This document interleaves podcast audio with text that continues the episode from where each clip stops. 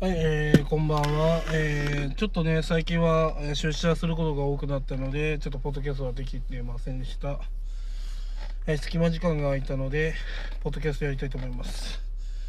えー今度はね、あの、理不尽なことは、どうすればいいか、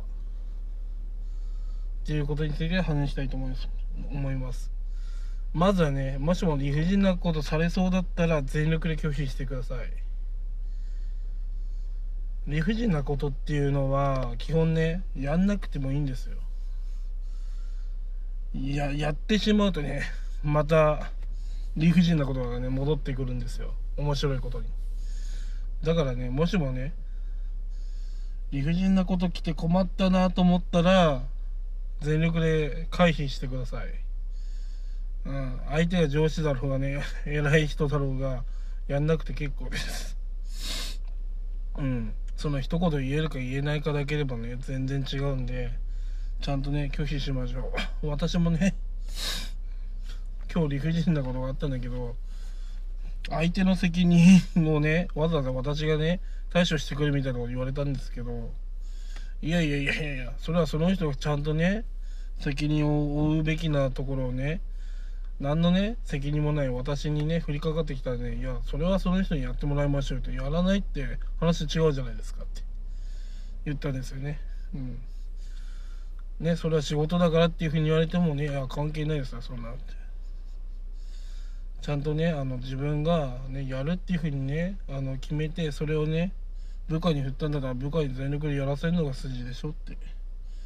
うん、私はねちょっとそういうふうなねもう理不尽なことはねやらないって決めてるんで一度やるって決めてしまうとまたまた来るんですよ理不尽が。そういい人いい人になっちゃうってことですね。その理不尽をやるっていうこと理不尽をねあの了承してしまうっていうのは。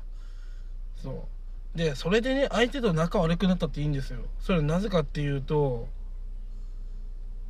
そもそもやる必要がないものなんだから拒否ったっていいんですよ。ねうん。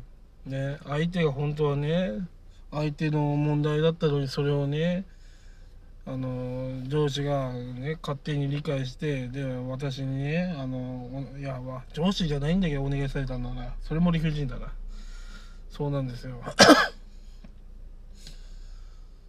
そう複数のね上司からいろいろお願いされてそれもね理不尽だったんですけど指揮系統はね2人いちゃうと問題なんですよ。1人ならまあどうにかなると思うんですが複数いるとね混乱してしまうんですよね。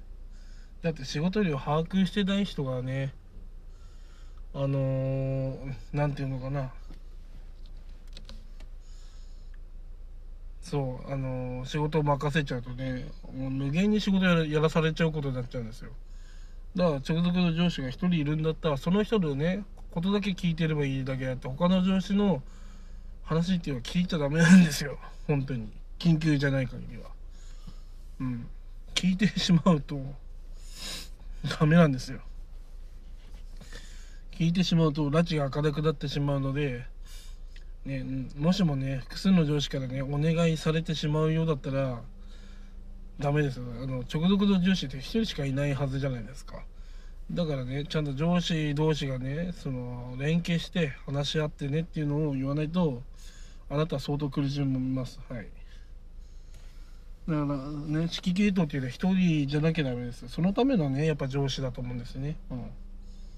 だからあんまりにもこうねあの自由にね 命令してくれるようだと本当ねやめてくれって言わないとやめてくんないし幸せにならないです。そう人間ねあの1日の仕事量なんてたかが知れてるんでその人のね仕事のあの命令をねあの聞いてもね損しかしないんですよ。要はどんだけ頑張っても定額働かせ放題なんで。そうサラリーマンなんてそんなもんなんで。でましてや私なんて時短勤務なんでそこまでお願いされても困るし知らないよねって話なんですね正直。うん。おかしいことちゃんとおかしいって言った方がいいしね。そうそのそうですね話をまとめるとまずねあの理不尽なことに対しては絶対やってはいけません。その期待に応えてしまうとねまたね理不尽を襲ってきます。だから全力でね拒否しましょう。怒っていいんですよ理不尽なことだったら、うん、だって理不尽なの。理不尽なことを了承するのが大人ではありません。理不尽なことがあったら断るのが大人です。うん。